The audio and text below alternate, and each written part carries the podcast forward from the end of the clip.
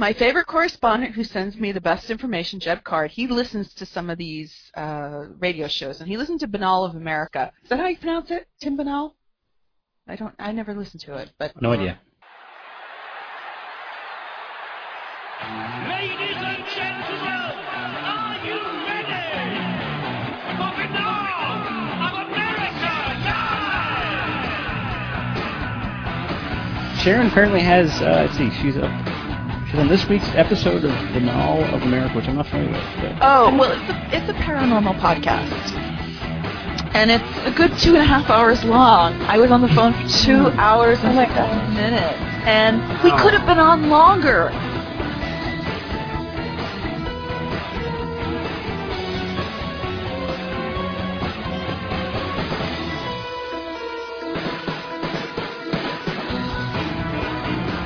It was fantastic to talk to somebody of a different perspective. Uh, there was some overlap where, where you're talking to somebody of the paranormal approach, and you could really see that there's a lot of common ground there, and it's, it's really a shame that we don't have a bridge to talk more. And now, ladies and gentlemen, Binnall of America Audio with your host, Tim Binnall. No commercials, no subscriptions, no network, no rules, and at the end of the day, my friends, really no comparison. This is Tim Binnall with another edition of BOA Audio Season 8 and the first live edition of Season 8. As I teased you at the end of the season premiere of the program last week, really only a handful of days ago, BOA Audio Season 8 is all about the tape shows and the live shows. And one of the big goals of the live shows is to bring back some of our favorite guests from the past seven seasons and talk to them, get updates about their work, talk to them about what they've been up to since we last heard from them. And that's what we're doing here tonight on the first live edition of Season 8 with our old buddy here, Sharon Hill from Doubtful News. She's the editor and creator of Doubtful News and Clutch your pearls now, folks. She is a skeptic. If you did not hear her on the previous appearance on the program, and I'm I'm really psyched to have you back on the show, Sharon. I hope you can do another two hours with me. I know it's uh it's going to be a marathon, but I think we're going to have fun. Um, I'm good. Let's go. wow, wow. this is not a game show. Just relax. No, all right. uh, so you know, it, it we we made a big to do about it when we had you on BOA Audio season uh, season seven back in the springtime because you were the first skeptic we ever had on the show and and you know it was kind of breaking some new ground and I know you hadn't really done many forays into the world of paranormal radio so right. you know what was the aftermath of your journey across the bridge if you will Um, well, I you heard that I I really enjoyed it. I thought it was great, Yeah. and it was it was all good, and I really thought that we both made some good points, and we it was clear that we had some common ground, and I think a lot of feedback from from from my end was good. There were a few people that just don't like to hear the skeptical point of view at all. They don't like to hear it in anything, and they'll have those. But for the most part, I thought it was, it was such a measured conversation that there was nothing for people to get upset about or get angry about. So, uh, for the most part, the skeptical community, a couple people tuned into the show for the first time. I know they told me, and and uh, they found some other topics they were interested in. So I think that was good. yeah And- always good Yeah. Uh, on, on the other hand, uh, and, and there's also people in the skeptic community that are very supportive. They say, you know, it's great that you go to these other shows because you're reaching out to a brand new audience really just has no idea that we're not a bunch of grumpy old men sitting, you know, sitting around yelling at the television or yelling at people to get off our lawn. Mm. Well, people, and we like these topics just as much as the believers do. We just take a different angle, a different approach. But uh, for the most part, um, it's it's been a good year. I mean, I, I think that I, I I've gotten a lot of new friends, social media friends in the paranormal, and I've exchanged some more conversations with them. So definitely a, a good start.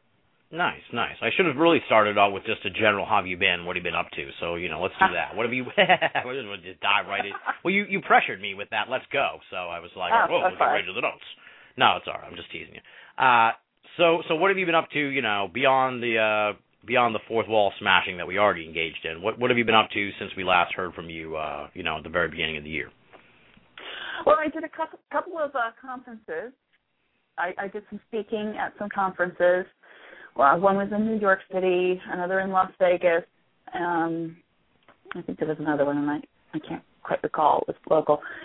Um, so I did. I these were my biggest speaking events I think that I've ever done. You know, talking to well over 300 to 1,000 people Yeah. Wow. in the audience, and it turned out great. They're talking about subjects, sort of like we talked about, connecting the what the paranormalists, how they view the world, and what they're interested in, and how they approach things with the way that the skeptic community would approach it as well, and why that's important for us to pay attention to.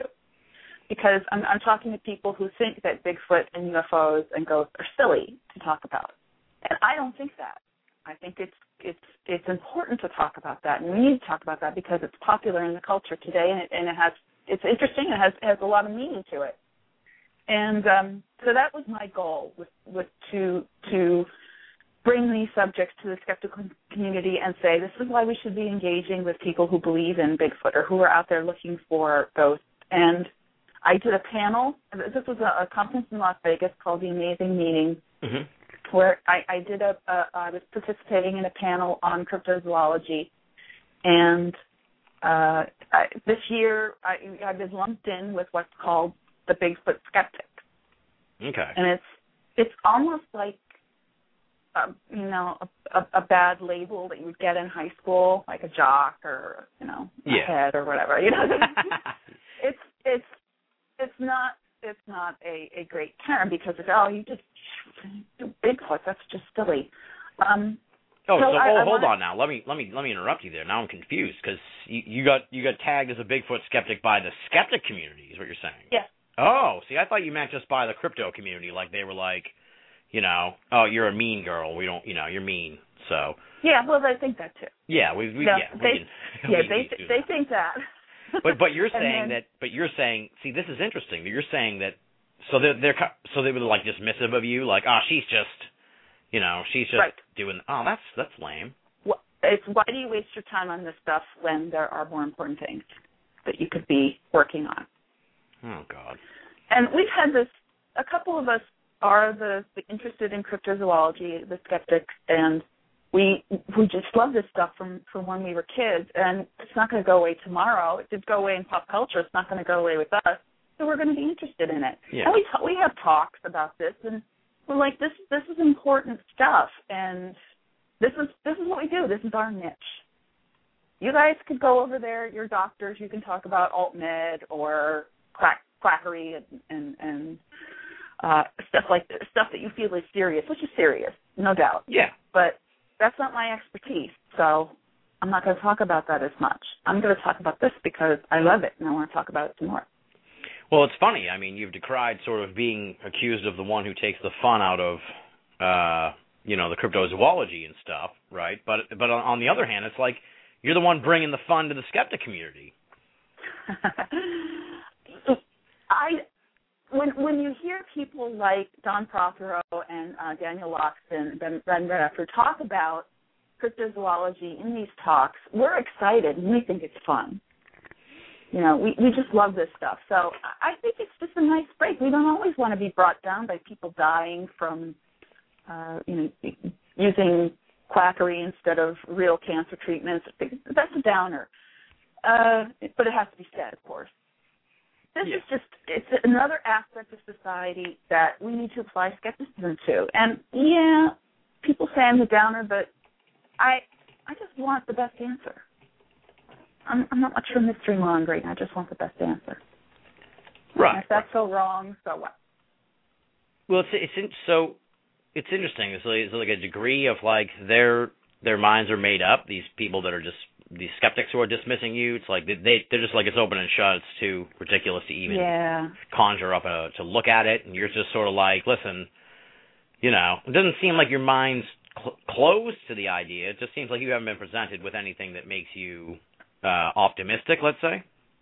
Yeah, that's exactly right. Okay. And there are a lot of those skeptics who will just say, doesn't exist. Why are you wasting your time? Um, I think it's more complicated than that. I think so. Clearly, it's just too Mhm. bad that uh, you know, it's too bad that they feel that way. But uh, Eh. you know, that's why we have you on the show here to learn more about these mysterious skeptics. There's mysterious to to my listeners here as the uh yeah. as the Bigfoot. Mhm. So where were you talking to a thousand people? That's, I mean, that's That was the amazing, yeah, that was the amazing meeting in Las Vegas that happens every year, and that's the major skeptical conference in the world.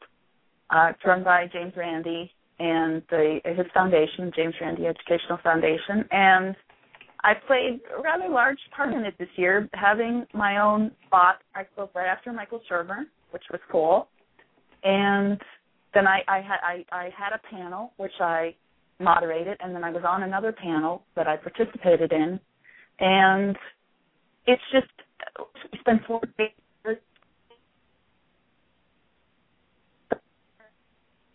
People networking and coming up with new ideas. It's it's a lot of fun to be around people with like minds. That's where we go to conferences about you know your personal interest, whatever that may be right. because it's it's just so great to be able to talk about this stuff where other people in your day to day life might look at you like you're weird. We can talk about this, and and there's no limits. It's great. Okay. All right. Now you broke up a little bit on me there, so try not to walk around too Oh, much sorry. if that's what you're doing. Now I'm sitting here. All right. No doing the laundry or anything while you're on the phone with me. I don't know what. I I have to admit, I should. Someone already busted me in the uh, chat room. I do have the uh the Red Sox playoff game here on the TV. It's in my peripheral, so Mhm. you know, it's very. uh It's not distracting. It's it's less distracting than the chat room actually, but it's all good. Uh So a thousand people. That's insane. That's like that's madness. We talked about this on the last time you were on. It's like I told you, the the, the skeptics are winning. I think because we, I don't think you could get a thousand people to a paranormal event. Um, you know, maybe I'm mistaken. Maybe there's, a, you know, if somebody knows of an event that gets a thousand people. Let me know. Maybe some ghost event somewhere. But I, I mean, I think the I cap is that. maybe three to four hundred people for a paranormal event. That's just, you know, I'm I'm sort of guessing. Well, there are there are paracons that are and, and it's different because they're more like fan conventions. Right, right. where the skeptical conferences are not. They're speakers, they're panel, they're events, but it's not um, it's not a, a fan Q and A type thing that you would see at. I've been to Dragon Con. Dragon Con is massive, but it's it's the whole pile of different themes going on there. There is a paranormal track there, and they do get a lot of attention, but most of the rooms are small. But the, but for the celebrities, paranormal celebrities, there's a lot of people What is they- a paranormal? Are we talking like people from ghost hunters and stuff like that? Yes. Oh, gross. Yeah. Okay. I, I, I don't really believe do I, like. I I'm sure they get you know I'm sure they have fantastic ratings and and everything but uh, I mean you, tho- those skeptics they don't believe in Bigfoot I don't believe in paranormal celebrities like I just don't think you know that's you know I guess at the end of the day the Iron Sheik is a celebrity to some people but to me uh, but he'd probably be more of a celebrity I guess than a than a Yeah. paranormal celebrity but they're they're on par with the Iron Sheik let's say I'm not sure I'm not sure if you're familiar with the Iron Sheik or not but I, I have a vague idea of who that is. Right. The thing about those paranormal celebrities is they'll go to these conferences. You know, the Josh Josh Gate, um, the people from Ghost Hunters, John Zaffis, okay. the, the uh, uh, Travis Walton. Although Travis Walton gave a talk, he he didn't do a Q and A. But the pair of celebrities will will do a, a Q and A, and all they will do is just ask questions from the audience, answer questions from the audience. How many times can you answer what was your favorite episode, or what was the scariest moment, or it's boring Yeah. to listen to them. I guess. I guess. But there's the weird I- part is there's if you're a people like there there are people that that are like dying to ask them. You know, it's it's a weird sort of thing. I don't know. I mean, isn't uh, I guess aren't aren't what they what aren't what they are doing the same as like what would happen with at the table for you know Michael Shermer or something? You know, wouldn't he be be pestered with these questions about or, or the MythBusters? Let's say that's probably a better example. What was your favorite episode of MythBusters? You know, they, they probably have to answer the same questions, but you're just saying by by making that their entire reason for being at the event is a is a misnomer? Well, I saw uh, Grant Imahara at a presentation, which, which was just him, and he got those same kind of questions. I saw Adam Savage at a skeptics convention, and he's being peppered with much more uh, deep and in-depth questions. Okay. So the audience is very different. Uh, it's a critical audience. They want to ask important questions, not trivia questions most of the time. so it is a, it is a different audience, very much so. Okay. Oh, I see what you're saying. So they they want to like you know they're like in episode 302 when you launched the balloon. Why did you choose yellow rather than red? Because is it because of the dexterity of the rubber? That's that is the the dinner conversation. Yes. Oh my god. but like I oh I was I was like having discussions with some of these people like I can't talk to Bill Nye. You know, he's just he's just too the science guy. He's just too much of a rock star to me. I have nothing to say. I can't think of anything to say. Or Neil deGrasse Tyson. I have a hard time talking to him because he's he's just huge. Um, I I don't have a problem talking to Richard Dawkins in the bar though, or something like that. Okay. Those are the kind of people who are there. It's just weird. It's it's a weird, surreal experience. I, I it's it's a treat. No, I know what you mean. It's the same. that- That's the thrill of, uh, and I use that term loosely. That's the, that's the reason for a lot of us go to these paranormal uh conferences is to really is is the sort of the meet and greet or the hangout at the bar with people Yeah. you know kind of thing. Because and and you know because I've already heard all this stuff that I'm going to hear anyway. So hmm plus I don't have that kind of attention span. I know that we talk for two hours on the show, but it's like I know there are people listening.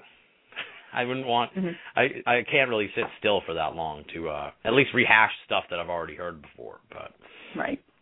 all right, so uh are you what we're this is a horrible horrifying question to ask. I apologize, but I I got to know where where where would you this is, this requires tremendous level of self-awareness, but where would you say you you rank on the scale of of uh skeptic celebrity then if you're yeah, I think you're kind of rising up the ranks. I heard you've been invited on the Joe Rogan show.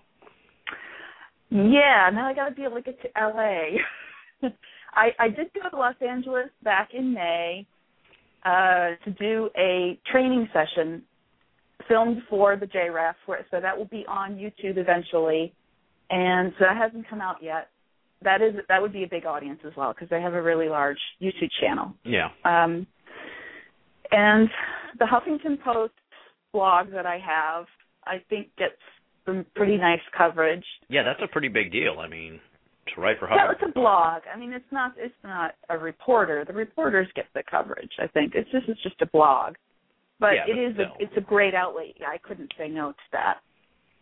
Um, but honestly, there aren't too many uh, female skeptics, people who would be willing to talk about various subjects. So that's a plus.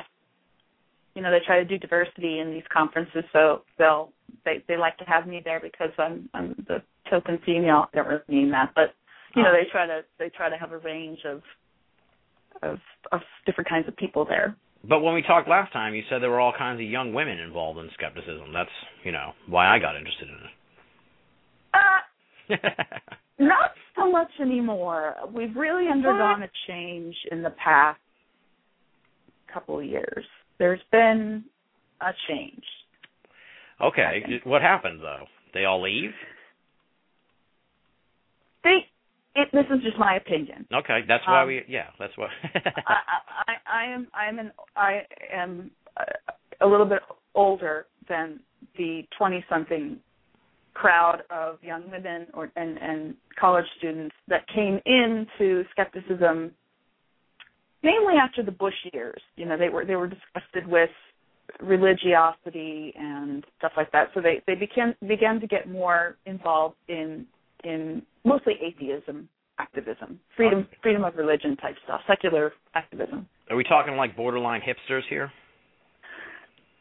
Well, these are like in their twenties, so they're not there yet. Oh, all right, all right. Uh, they they do have the colored hair and the tat- lots of tattoos and lots of piercings, and they're very free spirited. yeah, I think that's a hipster. I think that might be a hipster, but right? We need we need an actual hipster to identify them. But go on. I'm sorry. I, yeah, I don't. I'm not sure what the definition of that is. I know I'm not one.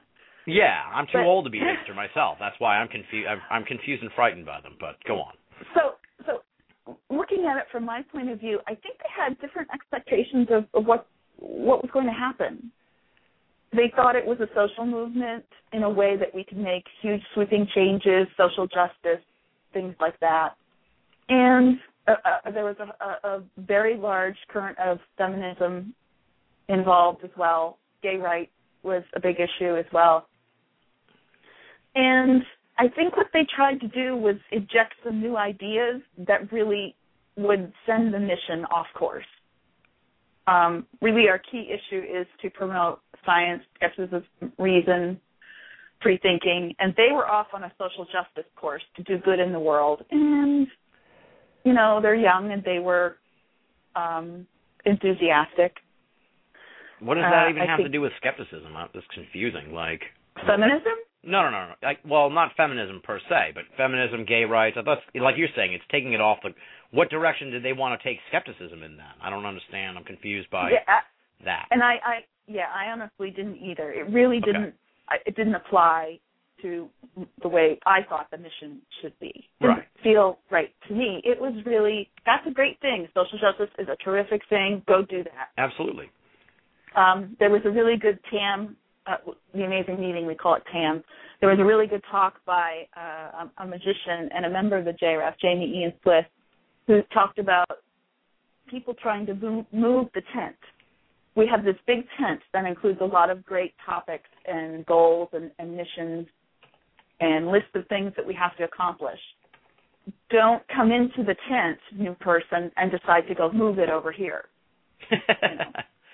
because we like our tent and we're we're going to progress within the tent and not leave some people standing out in the rain, more or less. Interesting. Who'd be standing out in the rain in this scenario? The old school skeptics? Exactly. Very And, and people Yeah, people okay. like me who who did not want you know as a female I didn't really want to talk about feminism. Right, again, because I I- don't see how that applies to sort of uh advancing. I, I, I guess unless it's like feminism, you know, e- equal rights and representation for women in the sciences. Is that kind of like maybe what they were going for? A little bit, Okay. yeah. But for the most part, it didn't really apply. And you may know that it got people into trouble. There were some scandals. It was quite the. uh I have that in my notes here. It was quite the scandalous summer for skeptics, if you pardon the alliteration. Uh, I was as I- I, as I emailed you during the summer. I did confess to having a bit of Schadenfreude over the whole thing, but that's just because you know I play for the belief. We're human. Everybody's human. Everybody gets emotional. We don't react all that well when we get emotional. We don't we don't act reasonably when we're emotionally involved in stuff. So I think that that's what happened. Okay. Yeah. Well, I don't expect you to like take sides in these weird uh he said he he said Mm. she said battles. Uh it's just well, you know, every field has these sort of things that come bubbling up to the surface, uh you know, these personal grudges that turn into people have to take sides and everything. It's unfortunate that it happens, you know. Yeah, and it's it's really hard to go through when they're your friends.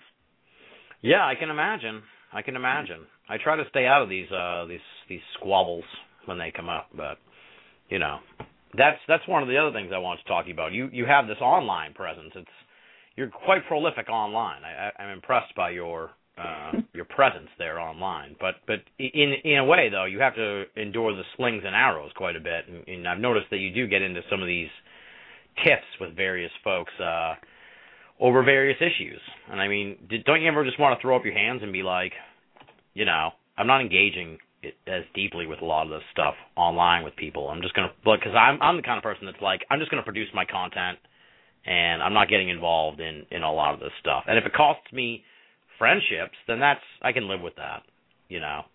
So if you know what I mean, it's like wait, it's I do. I know exactly what you mean. yeah, Um, I'll tell you a story. My between my dad and my mom, they're they're like polar opposite when it comes to engaging with like people. yeah. My my dad would be like, "No, it's okay. Everything's fine. Don't worry about it." And my mom is like, "I'm gonna I'm gonna engage and I'm gonna yell at you." And I am both of them in one person.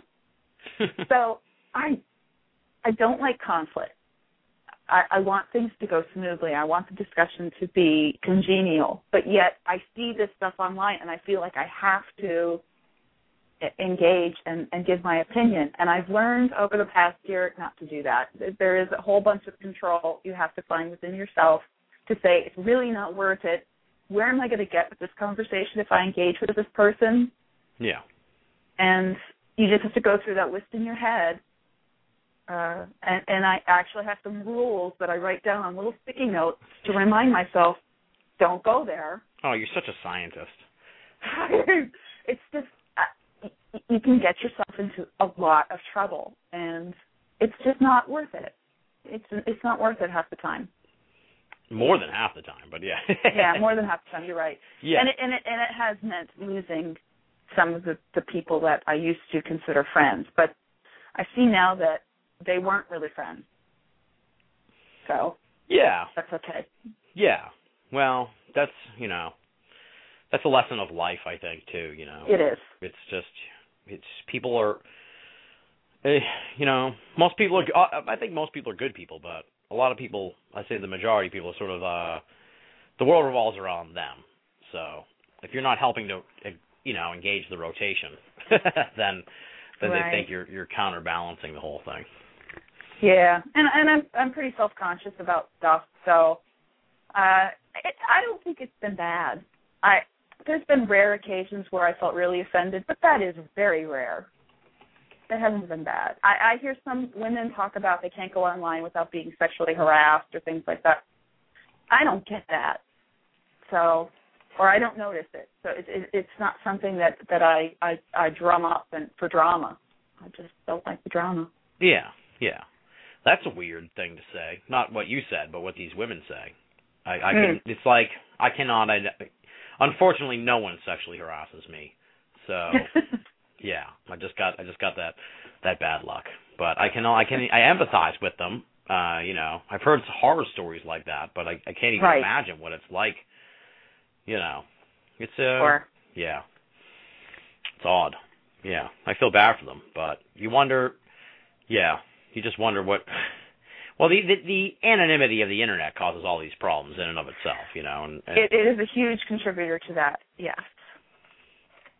and it's like I you know, you I'm you're I'm sure you're old enough to remember, maybe not some of our listeners uh may not recall, but like there, there was a time when weirdos could call your house and like breathe heavy on the phone and get off on it because they were weirdos, you know. And Yeah. nowadays they can't do that anymore. So clearly they've taken their weird uh fetish to the internet just to That's a good point. Yeah. yeah, so that they can breathe heavily at you via instant message or direct tweet, and you're like, "All right, Right. dude, you're really weird, and don't do that Mhm. again." So, yeah. I did have one person call my house. Oh my god, really? Yeah, it, was- it was slightly disturbing. Uh, it was like a Saturday, and I'm sitting at my computer at my desk, and I get this phone call in the middle of a Saturday afternoon, and this guy starts rambling. He's he's from Canada, he said, and Oh, he was referencing a, a story that I wrote on Doubtful News about um, a, a, U, a UFO incident, a, a farmer having UFO incident with his cattle, and he just rambled and rambled and rambled about being an informant for the uh, Society for, for Prevention of Cruelty to Animals, and that he was a, a, a, a Bernie Madoff informant. What? And he was just rambling incoherently for about ten minutes. oh my god. And I said, exactly what is it that you want me to say or want me to do? And he says, well, I've seen your stories online and, and, and you think about this stuff. And then he started rambling again for another 10 minutes. I'm like, whoa, whoa, whoa. What? Let's focus here. What exactly are you calling me for? And then he started to say things like, oh, I'm familiar with where you live. I pass by that area quite a bit on business. oh and then Jesus. I'm starting to get a little creeped out. yeah, I'm getting creeped out. Yeah. So I'm writing everything down while he's talking, and then I, I, I, he got disgusted with me. He said, "Oh, I can tell you don't care. Goodbye." And then I started googling him and asking my friends, have they gotten phone calls like this before? it's really not that hard to find people online. It's it, it, everything is not private Right. anymore. So I mean, I, I it- you could you it's not that difficult to track somebody down if you really want to. Uh, and it turns out that he just does this to everybody. He does this to a lot of people, No. to reporters, journalists. So, and I haven't heard from him again.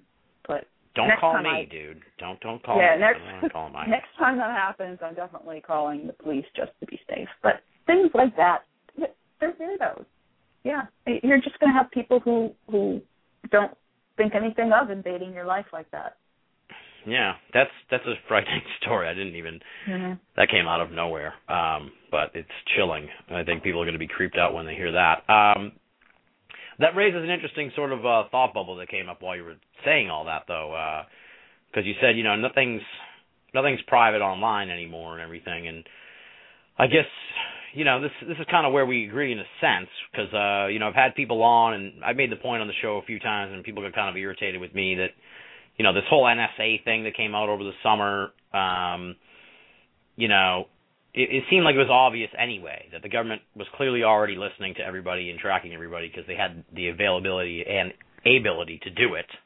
Mm-hmm. Um, you know, but then, but but all the conspiracy theorists were like, uh, you know, it's a, it's you know, touchdown for conspiracy theorists, yay. Um, so I guess as a as as a skeptic, um, you know, what's your response, I guess, to that line of thinking? Do you know what I mean? That, that they're like, uh, you know, we were right when it's like, but everyone else is kind of like, yeah, clearly you were right, and had to kind of begrudgingly, you know, or or just smugly be like, of course, I already knew that. Yeah, we all do that. We all look for confirming evidence for our beliefs to bolster our beliefs. So, yeah, I. You're exactly right. I mean, it was, to- it was like a gotcha moment, but it really wasn't.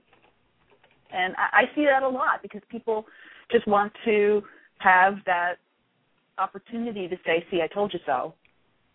And if you think about it rationally, it's really not that big of a deal Yeah. it's a big deal. The, the news itself, the information itself. We didn't know that. It's not surprising to me. I didn't follow it because it wasn't surprising. Right, right.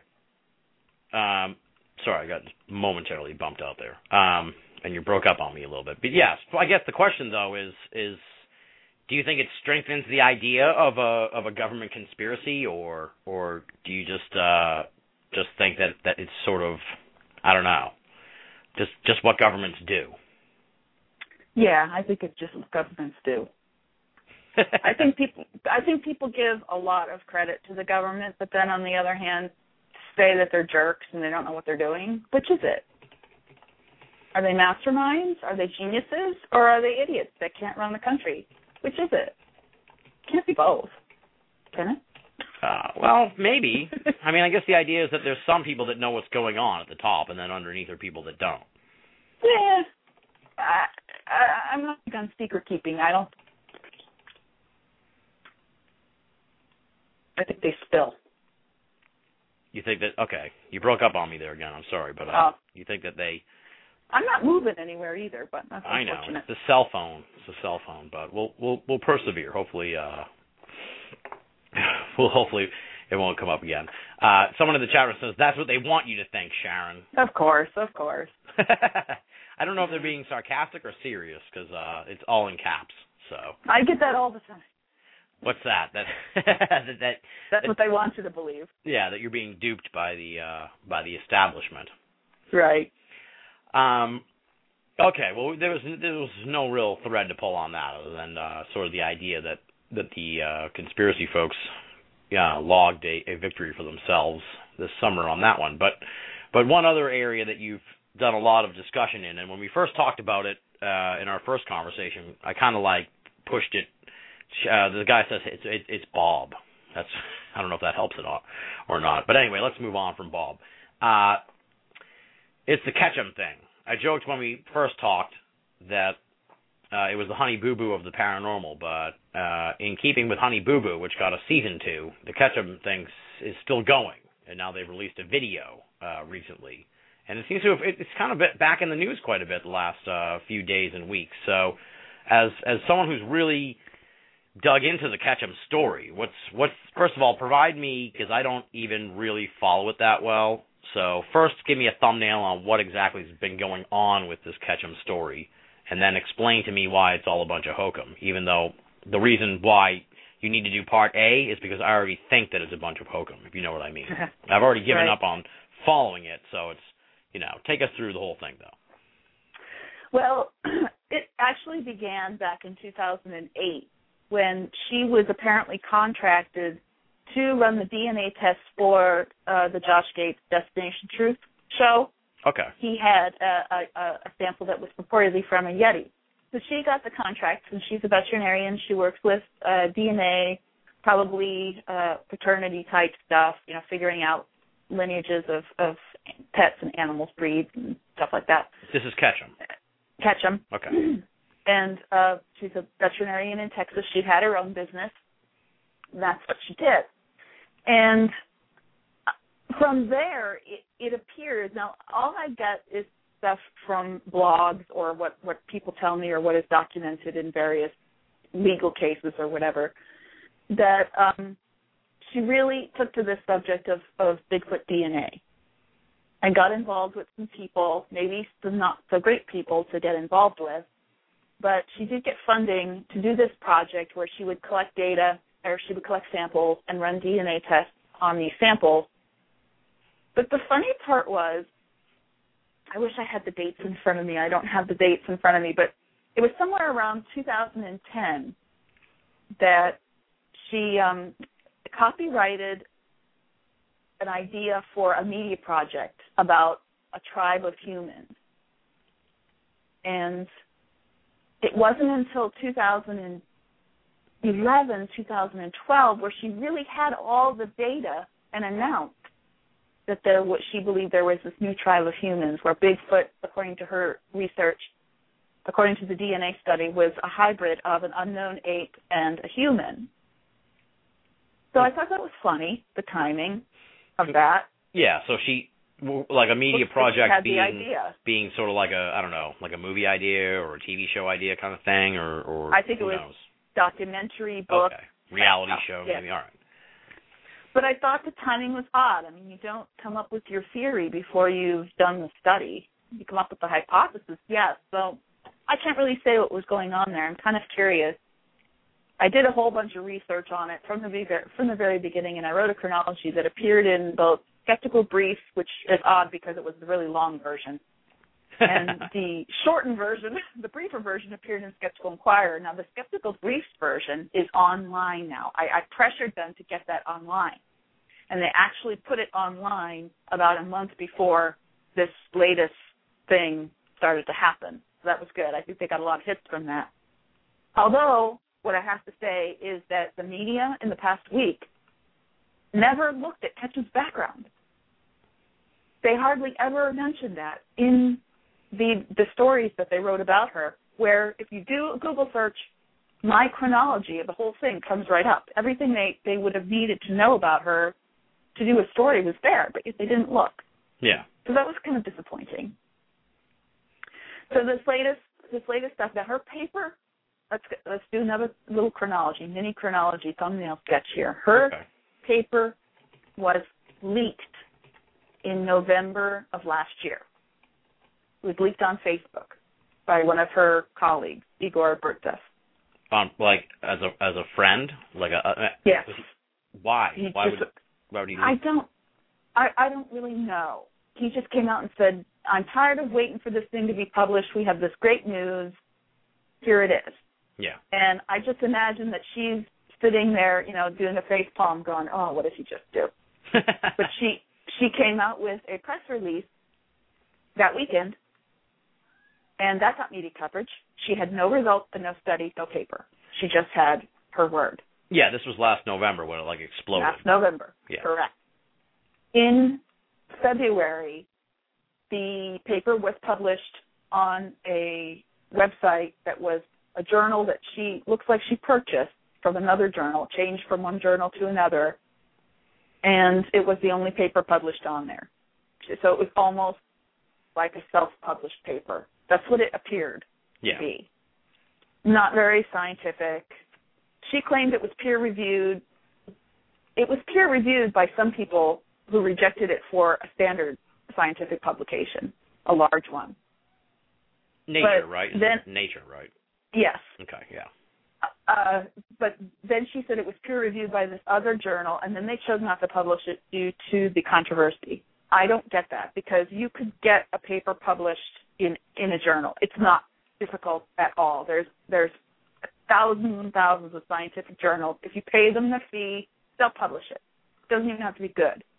There are rankings of journals where you can publish in the better ones, like Science and Nature, uh, that that she wanted. Obviously, she wanted that attention, and, and the paper just was not of of the caliber to do that. And then, since the paper was eventually published for experts to look at, they don't they don't see anything in there that's worth talking about. They were not impressed, and that's being kind. Yeah. So why is she why is she all of a sudden back in the news lately? I know there was a video or something, a terrible video Well- that came out, and but but I also thought there was more. For some reason, I thought that the, the story like was regurgitated, even though it's been thoroughly debunked. That, am I confused? She has- this? No, Okay. she has this ability to keep injecting herself into the media, and I'm beginning to think it's deliberate, really deliberate, where this is really dragging out. I mean, she was on radio shows and announcing this stuff way back in 2010, and now here we are in you know approaching 2014, and she's still pushing herself in the media, but we have nothing better to look at. This Erickson video is, is it's called the Erickson Project was done not in conjunction with Melba, but eventually at some some point they they got together and collaborated where the idea was that she would have the science, the DNA, and he would have the video proof, and together that would be a sell to the media. You couldn't just have one. The two would reinforce each other. It's a great idea. Unfortunately, the study was junk and the video was ridiculous. The video was supposed to come out in December, or in, when her paper came out in December to February, when they were planning on releasing the paper, and all we got was a tiny little still. We had, or, or we got one, one one little bit of it, just a still photo of what looked like a, a hairy rug lying on the forest floor, breathing. The breathing rug, I call it. yeah. That's what it looks like. looks like a breathing shag. rug. Couldn't see much detail on it at all. Um, now, the, the latest video that came out, they, so there was this big press conference on October 1st where she's re-announcing her study, which we already knew about and had already been discredited. But out comes this video as well. And from the clips that I saw of the video, um, you know, it makes the Patterson Gimlin film look like gold because it's just terrible. Yeah. It's just not impressive at all. I think I I've still think the Patterson, yeah, little bit of the Patterson Gimlin yeah. film is, is still the best, the best film. Do you what have an opinion? Not to put you on the spot, but do you have an opinion on the on the on the Patterson Gimlin film, or or you just are you in the Well- inconclusive camp? I'm inconclusive, but I'll just say this: if it's a hoax, it's the best one ever. All right, that's and if bold. it's real, yeah, if it's real, we we've been duped all this time. I I I don't think it's real. I'm leaning towards it's not real, but it's a fantastic hoax. Now, what do you mean if it's duped? What do, what, do you, what do you mean if it's real? We've been duped all this time. because we we we never got anything better. Okay, it's not it's- duped then. We just we just we've we've been inadequate. Let's we've been failing And- and in, the, in the in the we've been pursuit. failing. Yeah, Right, right, because there's a lot of people that believe in the Bigfoot. They're not duped. If it's real, then they're then they're right. right. Right. I see what you mean. Yeah. Yeah. So it's you know So because I you know I I do believe in Bigfoot. So nobody's perfect, Sharon. Okay. I, I don't judge. All right. All right. Um. So so all right. So she keeps just getting. This is the thing. See, I've seen this a million times in the paranormal. I. This is why I called it the honey boo boo thing because this is just going to keep. We're we're. It's going to be a long time before we're rid of this this Ketchum story. It's just going to keep keep perpetuating itself. I think until the Yeah. Bryan Sykes stuff comes out, maybe that'll push her. Uh, you know, that then maybe she'll be seen as like out of out of the league of you know if if he comes out with you know that that he doesn't find anything, I think then people will immediately just forget all about the Ketchum thing because he's like a world-renowned scientist. And it could be that she's just injecting herself into the media to keep herself there, uh, or to keep in, try and get more investors in her project to save the forest people, whatever. But uh, yeah, she got progressively stranger as time went on when she was pushing the idea that the paper was going to be published. She went through the uh, she's she's seen them, she's in, interacted with them, oh she found the stick structures, everything. It got really strange for a while, and and she really lost credibility there. And then when the paper came out, and just just the everything that surrounded the paper was ridiculous. The website was terrible. It looked like it was done in the 80s. It used stock photography of people with lab coats and, and testing. Uh, the the paper was written very poorly, and not just because it was just written poorly. It had references that were bogus. Right. These were like the So- April. She had like April Fool's Day references, right, or something crazy like that. exactly. Yeah. Uh, sometimes science journals, just for fun, on April Fool's edition, will post these ridiculous papers, and two of them were about Bigfoot. She referenced them. Did she not read them? And then she blamed other people. She's been blaming other people. It's your responsibility. It's your paper. It's your name on it. You have to. You have to take the hits for it. Right. Now you've been one of the most outspoken critics of all this. Have you ever been in contact with her? Have you ever tried to like reach out to her, or or you know, con- No, she deletes- She deletes my comments on Facebook. Okay, so it's a, it's an antagonistic relationship, at least from her end. doesn't yeah, she doesn't want now actually I defended her quite a bit because she got some really gross sexist remarks at many times and that was the Bigfoot community who did not like her were very vocal about just ad hominem things. She's she's fat or she's ugly or whatever. It was just mean and it was stupid and it, Yeah. it showed how shallow they were. Yeah, there's no place. For And I also I also defended her when other people said she's stalling. She, this whole year when we got nothing on this paper. Well, putting a paper in a scientific journal takes a long time. It could take up to a year. It could take more because there's changes that have to be made. So that was not her fault either. She was not stringing us along. It really did take that long. So I'm, I wanted to be fair. I really wanted to give her the benefit of the doubt. I just can't anymore. It's just all falling apart. Yeah. But we'll be hearing more from her, I'm sure. Although, I'm sure. you know, I don't know what the what. Now, like I said, I've only seen a little of stills or whatever of this video. Um, is are there actually people who are on board with this video? Because y- y- you'd hope it'd be just like rebu- yeah, you know, roundly debunked or roundly uh, rebuffed, and people would be like, "Oh, give me a break." Um, but but I presume there's also people out there that will cling to anything, and they're probably like, "This is the greatest thing since Patterson Gimlin." Yeah, there are some people who will support her no matter what. Um, it's a part of the video. I don't know if you heard this part where there's a still picture that they've matched to a Chewbacca Chewbacca mask. Yeah, I've, I've seen something about Yeah. Chewbacca mask. Yeah. Yeah, it matches almost exactly. It's the, body that they show, that the creature that they show looks too stiff in the face. Doesn't look like a real creature. Um, some of the walking movements are extremely fakey looking. They don't look. They look like a human trying to look like a monster. It's really not natural at all. Yeah.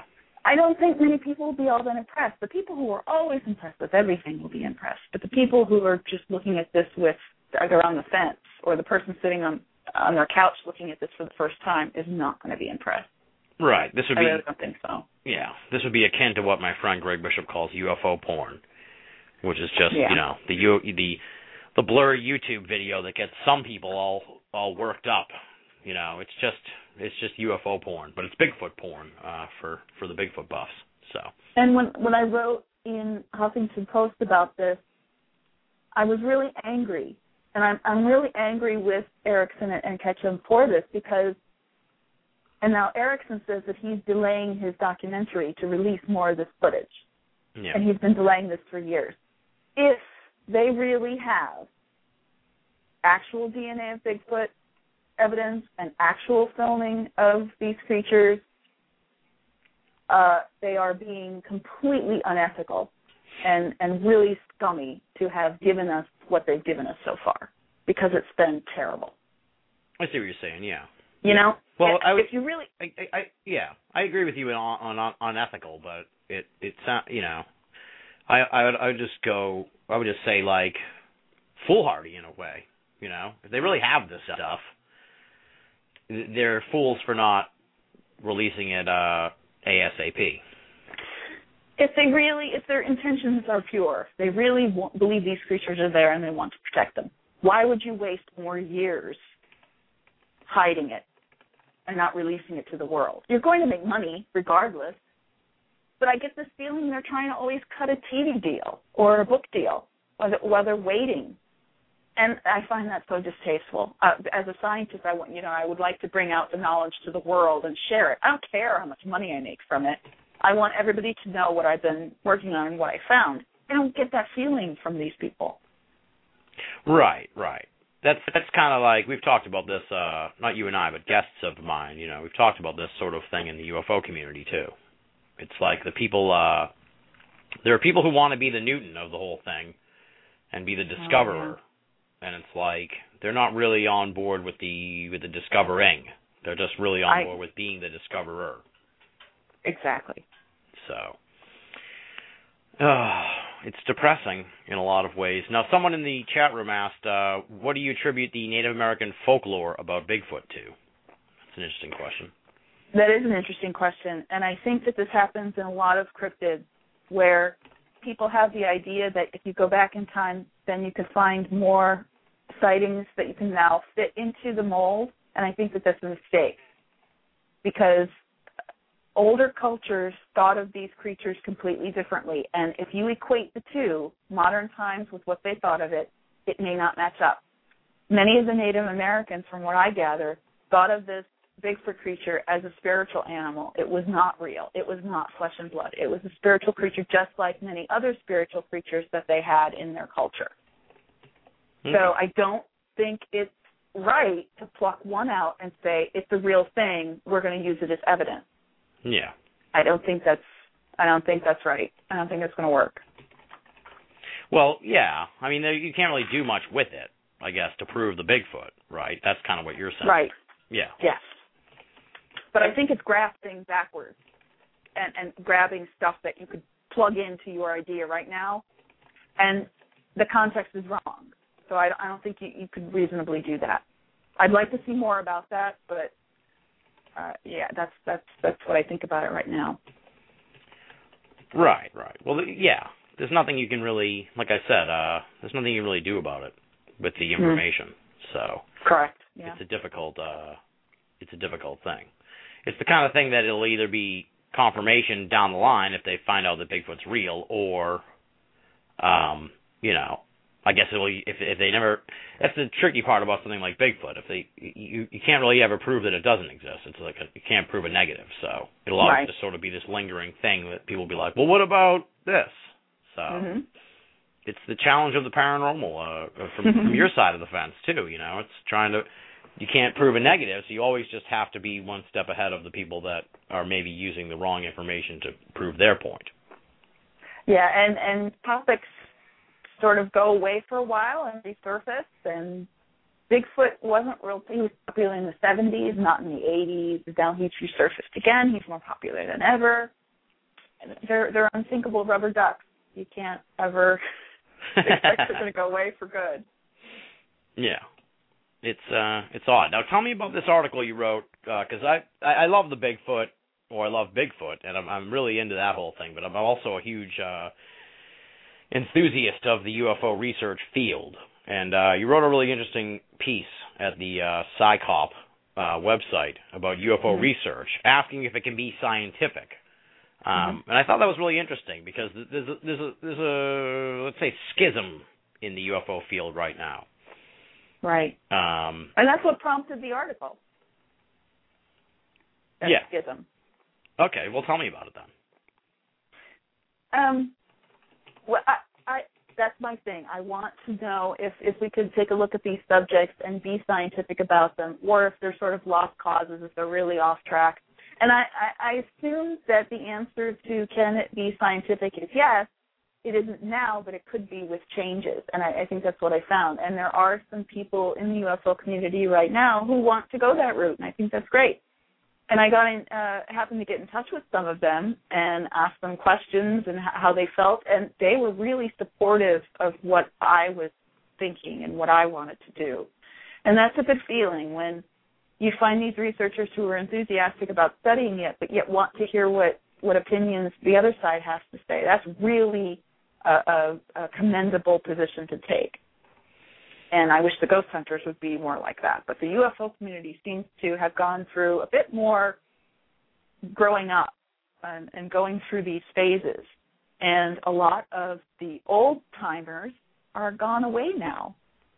Uh, you know, just- Yeah. they've they've died or they've moved on, and and I think when when that happens, you get these newer people with different ideas that come in, and maybe want to approach it in a different way, and that's a great thing. So, I asked them about that, and I asked uh, uh, some skeptics as well. Do you think it could be scientific? And and some of them said, well, it's a touchy subject because gee, it's just an observation. That's all we have are observations. We very rarely have any physical evidence, and they're hard. They're damn hard to spot. Right. So it's a tricky subject. Yeah, well that's the you know that's the that's the supremely uh difficult challenge of the whole thing.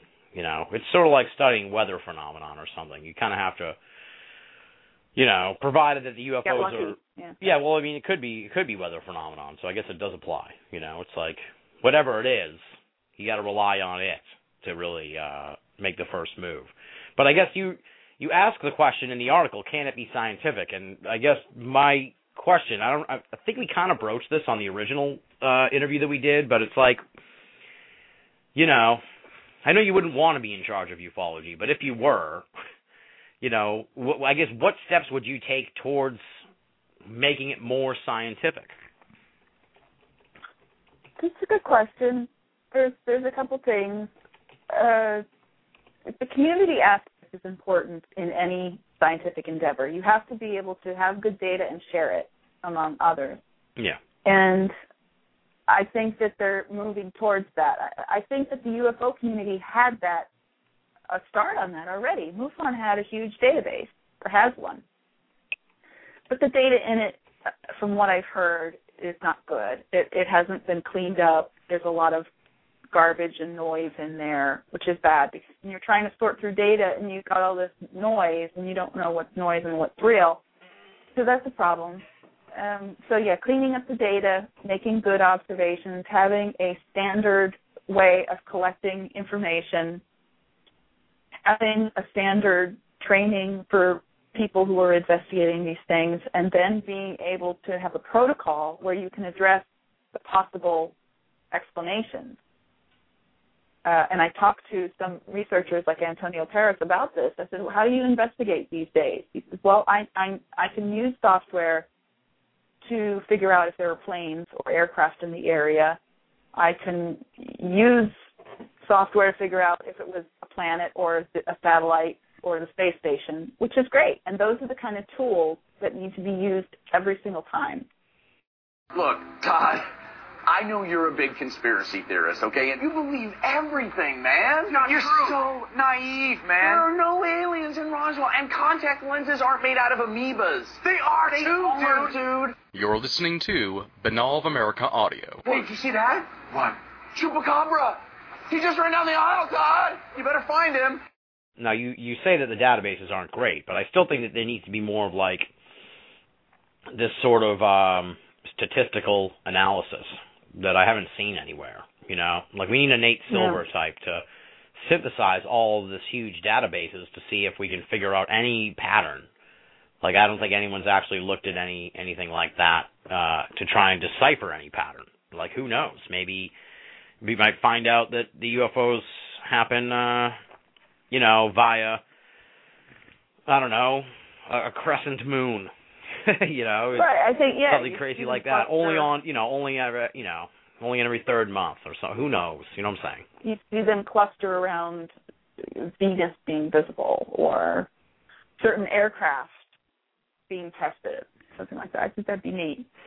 Right. So, you know, some kind of like synthesis of the whole thing. Now, what I was talking Mhm. about with the schism, and you didn't touch on this in the article. I don't know if you're kind of aware of what's going on in ufology as far as this part goes, but the, the schism, there's also been a schism between the, beyond the scientific and and the other end is sort of this like this outgrowth of of UFO activism. Uh, this whole disclosure thing and the exopolitics, and and that's really the big. Are you there? Yeah, I'm okay, there. I heard a little beep. Just a click. Yeah. that was odd. I'm being harassed by the NSA right now. Uh, um, yeah, like d- activism and trying to push the disclosure movement forward, and and uh, you know, there's people like on my end of the thing of the field, I guess you'd say, who are like, we can't be, we can't be pushing this forward by saying we know the answer because we don't know the answer Right. you know and that's and and and you know you may find this interesting from the from the sort of financial end of things the idea of of disclosure that entices a lot of the people who have the money. Oh yeah, you're right. so the people who are I doing never thought of that. yeah. This might be something worth exploring for your uh for your writings. But uh you know the thing the, the the the disclosure thing entices the people with the money and then they put the money into that. And then the scientific end of stuff doesn't get nearly as much funding because it's not as exciting or glamorous or, or you know titillating as Right. as aliens and stuff like that Yeah, I've heard this, and and that kind of goes back to the whole skeptic uh, mission drift as well.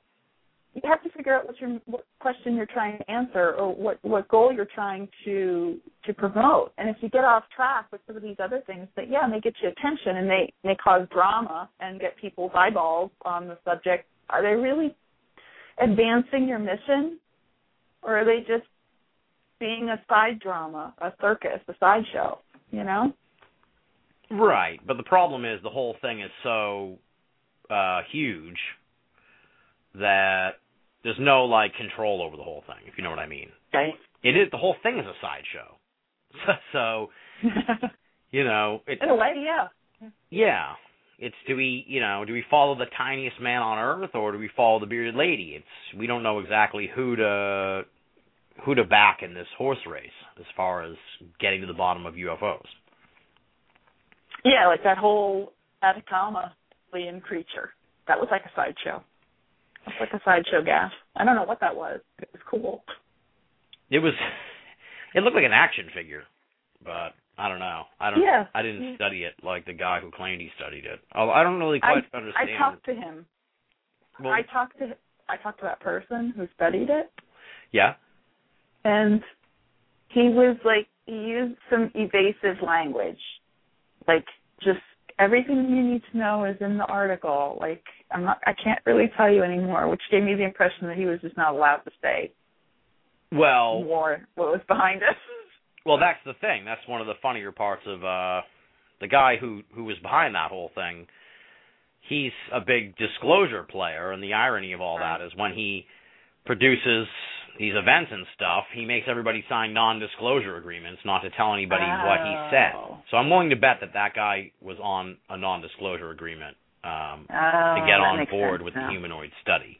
So that that would Yeah. explain what he said, which is the which is the hilarious irony of it. If you're if you're disclosure and a non-disclosure. right, if you're a massive advocate for UFO disclosure, why are you making everyone sign non-disclosure agreements when they come to your events? That doesn't, you know.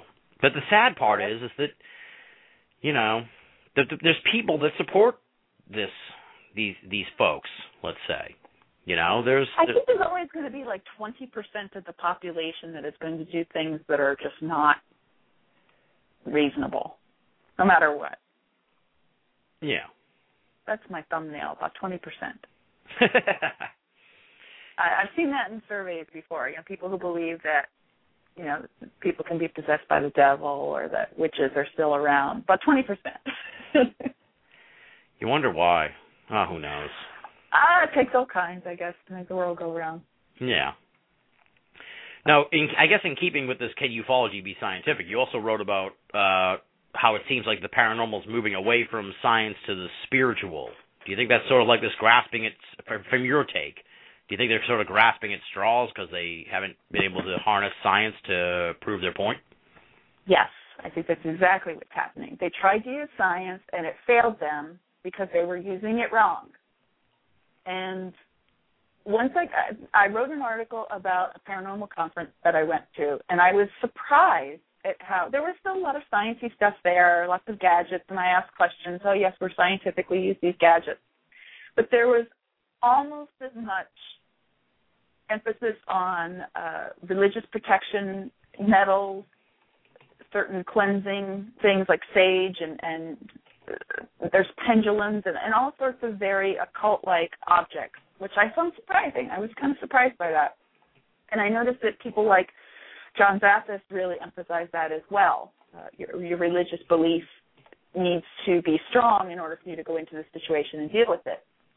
And I thought that that was that surprised me. So I when I came home and I wrote the article, I I contacted some of my friends who are who used to be paranormal investigators and sort of are skeptical now, and and asked them, "Is this real? What I what I observed was this true? They're, they're moving away from the scientific and more towards the spiritual." And they said, "Yes, absolutely. It's easier to adapt that to their needs." The idea of spiritualism could be very broad. You don't need rules. Science got rules, and that's annoying to them so the spiritual idea, they could just they could just make stuff up. It's it's it's broad, it's loose, and it serves their needs, and it's a popular thing. I, I, it was an interesting shift that I noticed. I, I hadn't noticed before until I went to this conference and saw it. Now I know you're not going to agree with me, but I, I have to proffer the point that uh, I, I'm of the opinion though that uh, I do feel that like science has become its own kind of religion, and maybe you feel that way in some respects. But I, I, I think that since all religion is fallible, that eventually we'll find out that science is also fallible. And I'm sure you vehemently will disagree with that, but I guess that's where we part company in a way. It's way more complicated than that.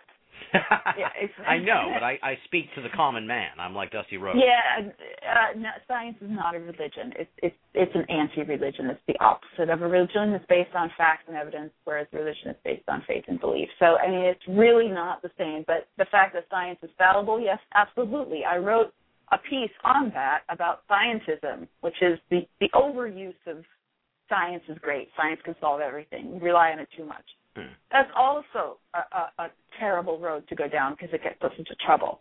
We really need to understand, and I mean, this is what I do in my day job, to understand how to take science and make good applications of it, which include what the public thinks is important. If they, it may be, it may have scientific backing, but it doesn't make any sense. For example, uh, uh, there's a pandemic. There's there's we need we we need to find a way to stop a pandemic. Do we kill and and and isolate all the people who have this disease, or do we proactively kill people who are exposed? No, that's unethical. But that would be the best way to stop the disease. But we don't do that. We have to find other means to do that. So, I think when you when you overuse science, that's bad. You have to consider other aspects of it. And boy, I got I got kind of roundly criticized for that article that was one of the ones that did not go over well. And it was funny because when I wrote it, I realized that it could be taken in a number of different ways, and I knew I would get shit for it, and I did. Yeah. Okay. But that's okay. Sometimes I have to write things out so I could think about them better. Yeah. And I think I needed to do that. Um, but yeah, science is not a religion. Uh, all right. It, well, but, I, said, but I think is, that's where we part company, but yeah, as, it, but friends. it is it, it does have its issues. Nothing's perfect, just like democracy. You know. Right. I just think that you know, the as you said, the over reliance of science mm-hmm. could be a problem. Yeah. Yeah. Yeah. Well, you know. But oh. if, if I if I didn't sort of agree with you, I I wouldn't be talking to you now because I'd be the one that said Bigfoot's bogus. I'm not going to talk about it. But I understand that people find value and importance and meaning in those subjects, and that's why I, I'm still very interested in them, even beyond the scientific aspect. Yeah, I don't dislike you because we because we disagree on that. I just think that you know and I, but I don't think that uh, you know maybe for the entertainment of others, but I don't think that anything can be gained from debating the the point because neither one of us are really going to sort of shift our philosophies on all all of that. Yeah, you're right. That that would be a weird esoteric discussion. So let's Exactly. not go there. I save my weird esoteric discussions for reptilians and Michael Jackson hoaxes. There you go. Uh, you, you've already taken a shot at the ghost folks. Uh, it, do they? Is it also an antagonistic relationship with them, or they? You said you went on a ghost hunt. Actually, let's move into that. Let's not get mean. So tell me, as what, what, did you did you suffer from tremendous headaches after the event from rolling your eyes the entire uh, visit on the ghost hunt, or what was it like? Uh, you know, doing the ghost hunt. It was great. Oh, okay. It was great. I, I really, I really appreciate the people who invited me there, and my friend Veron, who took a, a little bit of heat for it because he wanted, you know, he, he he got the approval for me to come along. They knew that I was a writer and a skeptic, and I wasn't really buying into this thing. I wasn't the only skeptic there. There was another person there who sort of stood in the back just like me and didn't say anything, and I was there to observe. And I think that they were confused that I wasn't a hands-on person. But, but the way I approach things is I like to observe because I'm not. I don't. I don't know enough to ask smart questions in the beginning. So I mm-hmm. just want to watch and I want to observe and I don't want to be involved. I don't want to change things. I want to see how they normally act. So I think that was kind of off-putting for them. Maybe they wanted me to participate more, but I was just interested in seeing what went on and having my own personal experience about how it feels. I didn't know if I would be scared. I didn't know if I would feel the environment sort of making me uh, put put me in a mood to believe more. You know, I was I was really curious because I'd never been in that position before. Yeah. And what was the outcome? Were you scared? Not not at all. Never once was I scared. You can admit it if Um, you were scared. I tell you what, these people were more scared of spiders than I was of ghosts or anything popping out at me. I, I there were bugs all over the place, spiders and you know thousand ligers, and I got fifty mosquito bites that night. Oh God, Um, See, that's awful. yeah. That that alone will keep me from ever going on a ghost hunt. Oh God. Uh, well, this was in a swampy area. It was my own fault. I didn't use the right bug spray. I I was the buffet that night. I probably got West Nile from it too because I had like a fever ten days later.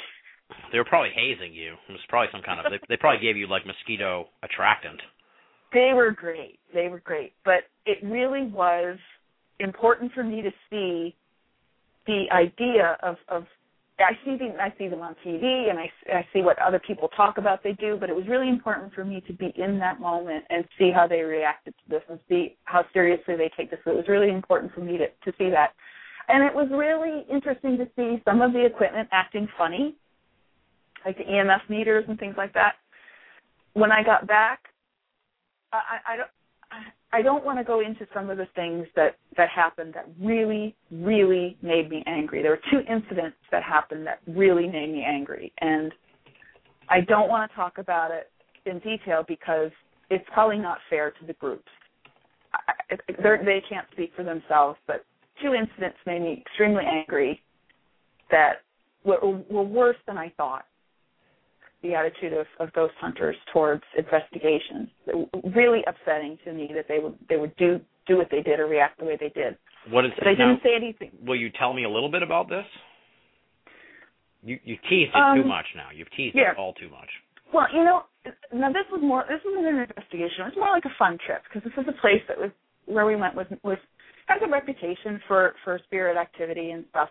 So they were it was a large group of people, very large group of people in in small places, all with their equipment, all with cell phones, all making noise, and it was extremely uncontrolled.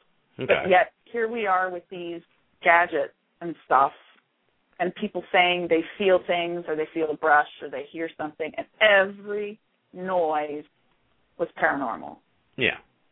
Every noise. Nothing that I saw was checked. I went and checked and I found a cause for one of the noises. It was very simple. Nobody else went and looked. And when I said, "Oh, we have I have I found something here," they were dismissive. No, that's not what I heard. Oh. And I was like, that's what you heard. And I and there no no it was something completely different. I stormed out of the room at that point and I'm like, oh, wow. I gotta gotta gain control because You were I don't to, you were want about to, to be- down. I don't want to be that person who who does that. I'm I'm a guest. I don't want to do that, but I thought maybe they'd be interested in that. Yeah. And uh, at another point where I I felt that they were dealing with a, an area with with one of their clients that I thought was unethical and could get them into legal trouble. That Oh. that also was disturbing to me. I heard them just talking about it, and and I don't know enough about it to to say anything. I don't Okay. want to disclose anything, but but some sometimes I think they get themselves in a little bit too deep, and they're they're doing things that they really should not be doing. Whether it's they're practicing um, psychology or medicine, really that they shouldn't be, or they could possibly get into legal trouble if something goes wrong. So I mentioned that to them. They said they understood that was a potential danger, so that's all I could do. All right. I think I can kind of do the math on that, but I'll leave Mhm. it up to the folks at home. I'll, I'll tell you. I'll tell you in private. Oh, nice. That's the bonus, folks, of having your own show.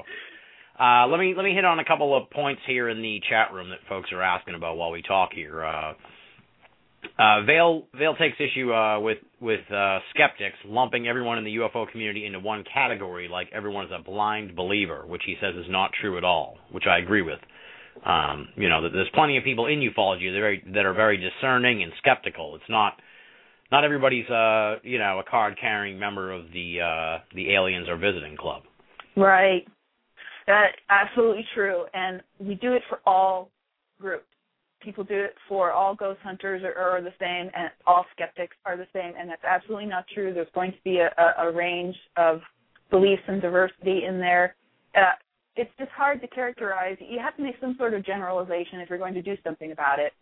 So in this case, we're making this generalization that most UFO researchers were, were more interested in this aspect that we can't really do anything about than actually finding out what's in the sky that people are seeing. We have to make that generalization so we can move forward. If there's already people moving in that direction, that's great. But we have to we have to make that statement in order to solve the problem. Right, right. And I mean, we we talked about on the show here, uh, you and I, about building this bridge. I think what would help a lot of the people in the paranormal community, well, maybe not a lot of them, but the people who are really on the side of figuring this all out, which I am, and a lot of my uh, good friends are. You know, maybe if, and I'm not saying me, this isn't like a cry for attention, I could care less, uh, but maybe if there was more, I guess, uh, quote unquote, credit or recognition given to the open minded uh, UFO researchers from the skeptical community, it might maybe, you know, bring the two camps together a little further, you know, where it's not just it's so antagonistic. Maybe if there were people, I'm not talking about you, I'm just saying the skeptical community in general. Maybe there was a recognition that yes, there's crazy people in the UFO field. Yes, there's people that believe all this stuff. Um, but wait, there's also people that are actively trying to figure this out. I mean, you did do that in your article there about Yeah. UFOs and ufology. Um, so you're, you know, you're doing the work that I'm asking for. But I- if there was more of a move toward that from the skeptical side, I think that maybe that would be an easier way for people to come together. Yeah, I think it's going to take individuals connecting with other individuals. Yeah, uh, To the point where it, it, becomes more of a feature that everybody notices. But for right now, there there is this stereotype that that travels, and it's hard to get rid of that. But we have to chip at it little by little by by taking these examples of, of good researchers and good research that's being done on both sides. And I love to be able to credit good research from for lack of a better word, you know, the believers or, or the, the paranormal side. I love to do that because it, it's an example of see, you can they have something to say, they have something to share. On the other hand, I like when the when the paranormal people will credit the skeptics' work. And this past year, I've seen good exchanges with the UFO people that I've been involved with, which is great. I've seen horrible behavior in the cryptozoology community. Really terrible. How, They are not how so? they are not rec- they are not recognizing skeptical literature. but, but as as a skeptic growing up with cryptozoology, I read all the books. All the books were pro pro Bigfoot. Bigfoot exists. You know, there's very little skepticism in any of the literature that that has existed up until recently with regards to cryptozoology. Right now, there are a couple researchers who are doing unbelievably fantastic scholarly work in cryptozoology, digging into the original sources, finding new information from the original sources, doing very scientific work. There are even some zoologists involved. And that is what we really need to be paying attention to. But instead, they end up promoting the the speculation, the hype, the, the drama, Yeah. and yeah, it, that's not good. So when when the skeptical scholarship came out, there's been a couple examples. One being Abominable Science by by Prothero and Loxton, which I, you know, full disclosure, I helped contribute to that book. But it's it's like nothing I've ever seen before, and it's such a, a long and involved piece of work. I can't imagine anybody in the cryptozoology community doing that.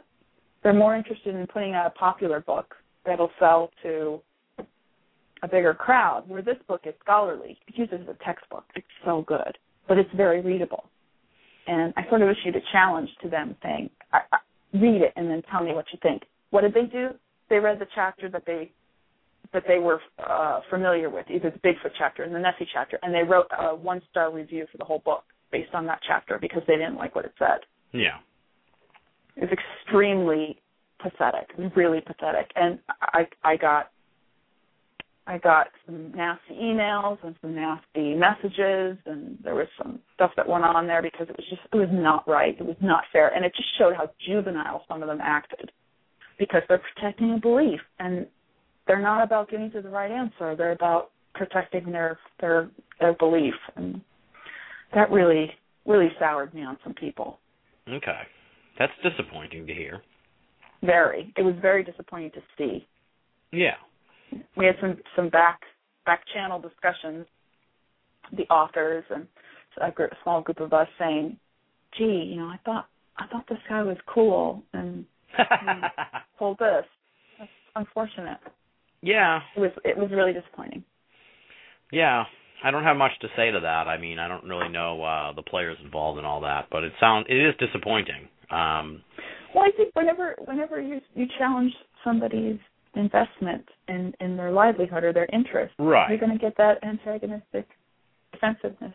Yeah, yeah. I mean, nobody wants nobody wants to hear that their life's work or what they spend ninety percent of their free time on or or any of that stuff is uh is hokum. You know. Exactly. I mean, I go into this with the idea that maybe it is. You you have you have to have that that fresh sort of uh open mindedness, or else I don't even know. You know, maybe you're gonna lose your mind. Right. Especially if you get older and older and and nothing happens.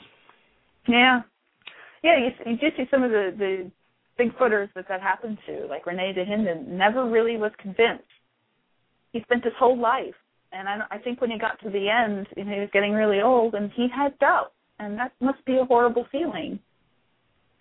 So, Exactly. Yeah. Yeah. Well, I remember reading a a quote from him uh, that shook me to my core, where he was, I think he was like in his fifties or sixties, and he was like, "I never had a wife or kids or a mortgage Oh, yeah. or a family or any of that other stuff because I'm focused on what's important, the Bigfoot." And it was just like, "Oh, Jesus, dude, I think you're really projecting right now what you really." Oh, but he was a character. Yeah. So it's, you know, after reading something like that and seeing so many people that I have a lot of respect for, uh, you know, having passed away, never getting the answers and stuff, it should give most people Right. in this the, you know, the the the perspective to take a healthier look at this and invest their time in a more healthy fashion. That's my. I always have advised that on this show. You know, we we do a baseball show every year to try and, you know, get us a, a fresh breath and and be like, listen, there's life beyond the paranormal. Go out and, uh, you know, smell the roses. Take a day to, you know, spend time with your kids, and Yeah. instead of uh, I've also analyzing heard the latest UFO films. I've also heard it suggested that like every 20 years you should change careers for the same reason. You know, Yeah. maybe you'll All right, I'm getting pestered here uh, by a caller uh, in the chat, so we'll we'll we'll put him in here. You ready to take a call? Alrighty. All right, here we go. Vale, what's going on, pal? You're on the air. Um, I just actually wanted to call in and just make a few comments just listening to Sharon. Um, you know, first thing I wanted to point out, um, I do a bit of UFO research, is earlier she mentioned, um, you know, that skeptics have to generalize um, people in the UFO community in order to, to start to try and change things for the better. But um, one thing I don't think she realizes that the flip side to that is um, by generalizing, the people that are out there trying to do good work, they see that generalization, and you know it's very um, it's very kind of discouraging. So I think that's important for her to keep in mind that you know maybe you don't need to generalize. Maybe what you need to do is take every researcher and investigator on a you know individual basis and judge them based on their work, not just generalize for the sake of um, you know you're saying that you need to do that to get something done. That's the first point.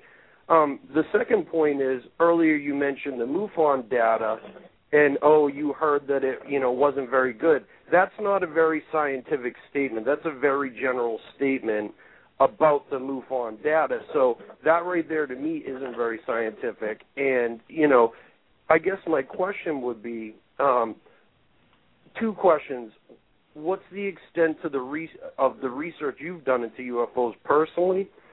and um, why should anybody, given on how much research you've done in that field, why should anybody take what you have to say at much value? Okay, Sharon. There's great um, comments. Yeah, okay. thanks for that. Um, the idea of generalization, you're absolutely right. I it it, it I take your point. Um, I'm trying to to look for those people who could be the new leaders, the ones who are already doing it in a, a new and different and more effective way. And that's what I would like to point out. Sometimes I, I didn't have a problem finding those people. In fact, they found me in, with regards to the UFO thing. I'm having a bit more trouble finding those people in the other paranormal uh, areas. Um, I don't know. Maybe I'm just not looking in the right places, or it it it just hasn't come up yet, or they're not there yet, or they're all still fo- following each other.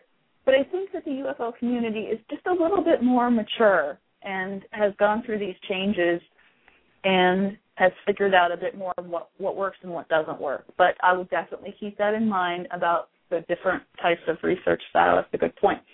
On the MUFON database, uh, that I had a person who was intimately involved in the, the database and MUFON tell me that the data is not good. So that was a first hand or second hand, but from a, an actual researcher tell me there was severe problems with that database. So I'm not just grabbing that one out of the air. Mm-hmm. Uh, why listen to uh, me as a as a skeptic telling you what you should do? Great question. Well, I actually, don't more specifically, what your what uh, my question was, what is your research that you've done specifically into UFOs? Um, you know, books you've read, um, you know, classes you may have taken, um, documents that you viewed, declassified documents, it, you know, and then the fall, you know, the rest of the question as well. Oh well, that that would take a long time because I've been through the standard stuff, the report, the um, couple of books uh, by the more more prominent books. UFOs, we've talked about this before, not really my thing. My thing is more about anomalous natural phenomenon. So with regards to UFOs being natural phenomenon, that's one thing I'm really interested in. Things like ball lightning and and uh, um, Okay. Stuff like that. So that that that's really my interest. It, with regards to, I was never very much into. I mean, you know, everyone reads Communion and they get freaked out about alien abduction. uh, at that point, I, I was really more into the the physicality of UFOs than the the whole abduction thing. But my my interest and my background is in science and the public. So I think I have a sort of unique perspective in knowing how you could design effective scientific research and apply it to these areas that are sort of on the fringe of science, and I think that we can make huge improvements in that. And unfortunately, the scientific community really isn't going to pay much attention to it. They're busy doing other things. Uh, I'm more interested in the public aspect of it, so I'm able to give it a try. Well, All right. But, Get, sound good, Vale? Thanks. Yeah, that sounds good. I mean, I I, just want to you know say one last thing. I mean, that definitely sounds reasonable. You know, one other suggestion I give you is, you know, the more you know about the history of the UFO phenomenon, what the studies that have been conducted, and the good data out there, the more you know about that as a skeptic, I think people like myself and other people that are trying to approach you know UFO research from a serious point of view, I think your your opinion of of UFOs because you you know you say you're not really that into UFOs, but you know I've read some of your writings on it, and also obviously you've mentioned it tonight. So another suggestion would be the more you research you've done into the history and what's come before where we are to this point today, maybe your your skeptical opinion might carry a little bit more weight. So that that's another suggestion. All right, fair enough. I think that, that was uh I like that Vale didn't come at you. You know, we didn't Yeah. we didn't have a No, good. an good antagonistic point. Call, does- so I appreciate that. Yeah, no problem. points Sharon that sounds need to really be nice. made. She's Sharon is really nice. Thank you for calling in, Vale. all right. Thanks. Bye. Bye. Yeah, I think he's right in a sense. Uh, you know, it can only help to because because the people who devoted a lot of time to this, they're they're you know, and this isn't a commentary on Vale, so I don't want him to think that that I'm speaking of him, but but you know, they'll they'll try and trip you up in a sense, you know what I mean? So it's it's it's a difficult thing, but I mean, you, you when you're a skeptic, you you exist under the umbrella of of skeptic of all this stuff, unfortunately. You know, so it's hard for you at times where you're like, listen, UFOs is like seventh on my depth chart. You know, Yes, exactly. There's so much I can read. It's so much. I, I only have 170 books on my reading list these days. I'm trying. Right. Um, okay, this is an interesting question because you're a geologist, so uh, a lot's been made. I can kind of already telegraph your answer here, but it's good to have it on the record. Uh, a lot's been made about these lunar and Martian artifacts um, that appear in these photos of the moon and Mars, obviously. Um, so, what do you think uh, of these things as a geologist?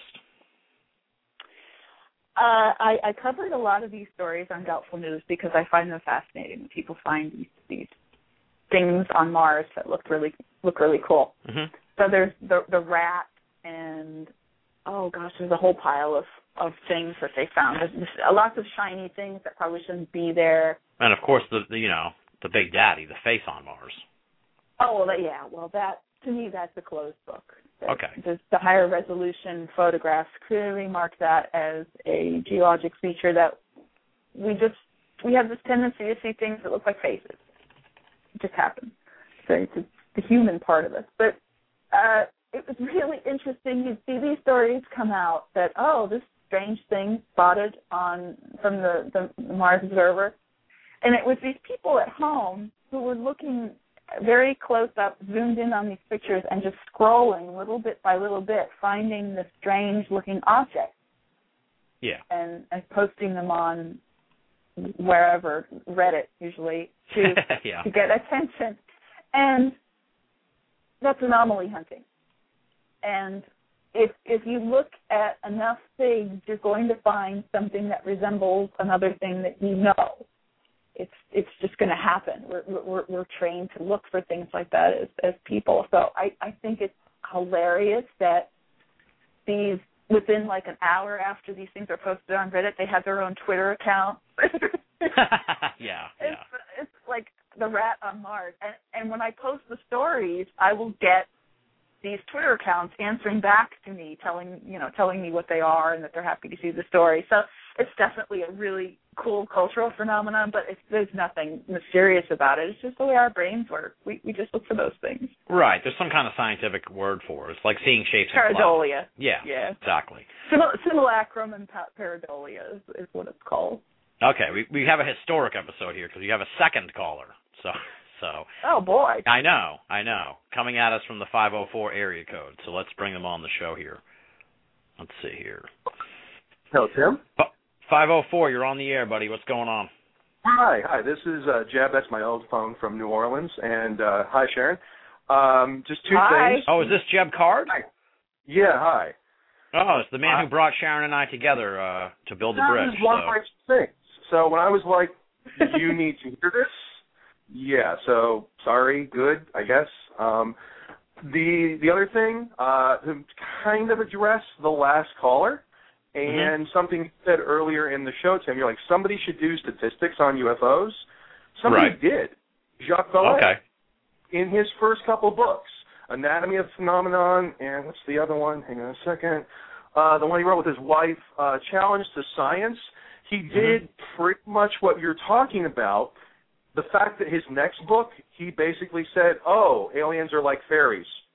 In Passport to Magonia, I think that's kind of telling. You know, getting back to Sharon's discussion of sort of supernatural creep that he went and did. He was a computer scientist. Remember, you've talked to him. You know him better than I do. Yeah. He was Well, I don't know him very well. I mean, know him. Well, Yep, I, I, I like to have his books on my shelf as far as I get. So, okay. um, uh, he he did that stuff in the '60s. He was in the space science, he did computer science. He did a couple of statistical analyses, and then yeah, he kind of went with: Are they from another dimension? Are they kind of like the fairies and the Sidhe? And I don't know. That seems to be sort of a pattern in Okay, well here's these- my re- here's my response to that. Um, that is just simply that. Uh, when did he do this? Like in the late '60s, early '70s, maybe Uh, late '70s. 60s. Uh, his first books were like mid '60s. Passport to Magonia, if I remember correctly, is '68. Okay. Well, it's 2013. Let's try again. Well, that you know that's That- fair. And Yeah, as a- yeah. a- I mean, you you know, yeah. as I said earlier, I'm like Dusty Rhodes. I keep it I keep it real for the common man. You know, it, yeah. it's and been then- 30 years, 30 40 years probably since he did that. The technology's improved, the the databases have grown. Let's let's put it through the ringer again and see see what comes out. I mean, what's what's the oh, harm I, in trying? oh no, I, I I don't disagree at all. I, I I suspect I know what you'll find, but that's you know doesn't mean you shouldn't do it. Um, and there have been others. I mean, I, I I keep up on my UFO stuff to some degree. Uh, I know there have been others, um, but yeah, Vallée did that early on, and yeah, I think it's easily worth somebody doing it with. You know, I mean, you see the data mining. I just saw an amazing thing on Wired, a data mine where it literally is a map of cities showing the age of every city and how they grow in historical districts. You could do that. Of course, Right. the problem Right, is and it'd be much people- easier to do that now. Right, It right. would- I wasn't coming at you. I wasn't. I wasn't coming Oh. at you aggro, Jeb. I was. oh, oh God, um, for God's sakes! You know, there's Yeah. nothing you're going to do to- that my committee didn't do years ago. But um, you know, the I'm just saying. is- uh, you know, Yeah. it seems to. You know, I. It, it just makes sense to try again because because Oh, uh, everything's better now than it was back then. So maybe we'll Well- find something that we couldn't have picked up previously. Sure. The one thing that gets you to though is the old I don't know if they use this term anymore, but the old GIGO, the gar- garbage in, garbage out. And and that of course if you're going to be designing uh some kind of scientific study, you can't just go and use all these things that were collected 50, 60 years ago other than as folkloric narratives. Because there's yeah, uh, they're like I was suggesting that there should be more of a standardized way of collecting the data. yeah. Yeah. And to bring this But- around, go Yeah. ahead. No, no, no. I That was was saying the one thing with standardized data, though, is that coming from an anthropological perspective, that can get really complex really fast. But anyway, Tim, you were saying. Well, I was just going to say, and the, the, the other challenge of, of that uh, scenario is that we need a level-headed person on the end, on the other end of the printer when the information comes out, because we don't want Well, you, mhm. you, the, the the fear and the challenge of the UFO community is if something comes out, you know, if you get a proverbial wow signal, you know, Yeah. we don't want someone running to the New York Times or the Washington Post being like, "We crunched the numbers and UFOs come out on every time there's a crescent moon." It's like, no, dude, let's back up, slow down, let's take a look at what we've got, and then study that, and not immediately, you know, pull a Melba Ketchum and run to, uh, you know, I was gonna say NBC going News. to Fox News, the half lemur. Yeah. So. exactly. Uh, no, but I just it struck me when you mentioned that because it just it fascinates me that he started there and then went back to Irish folklore. right, right, So, yeah. You know, and, and I just see that in in a lot of these fields. But anyway, uh, I'm glad that this thing is working out with you guys as repeated guests, and my little my little part in instigating that. So, Absolutely. Thank Jeb. you. Thank you. all right, y'all y'all have a Oh, I cut him off by accident. Still working through the phone lines, folks. Bear with me. Sorry, Jeb. Oh. That's pretty good. I mean, you're you're managing to connect them and not disconnect them too soon. yes, yes, that's true. Generally, I think in I think in quote unquote real radio, they have someone else who pushes the button. So Yeah, But- that's probably right. yeah, well, I never claimed to be real radio, but uh, one one article that I sent to you before the the interview because you you really railed on this sort of thing uh, on the last episode you were on, and it was troubling when I saw this article, and I'll stick it in the chat room in a moment. But it was about how uh, they this study found that there was actually a whooping cough outbreak that was brought upon by people who eschewed the vaccination, which is scary if Mm. you think about it, because there's a lot of people, uh, you know, that that are you know serious non-believers in vaccines, and you want to give them I, I I know you don't, but I want to give them the benefit of the doubt and be like, listen, do whatever you want. I understand. That's fine. If you believe that, that's cool. But then you read these stories and my attitude changes too. Because then it's like, hold on a minute now, dude. I don't want whooping cough. So take the vaccine, please. Right. Um, I'm currently in a online course which is for free. It's under Coursera. That's run by Dr. Paul Offit, who to me is the premier spokesperson for vaccines.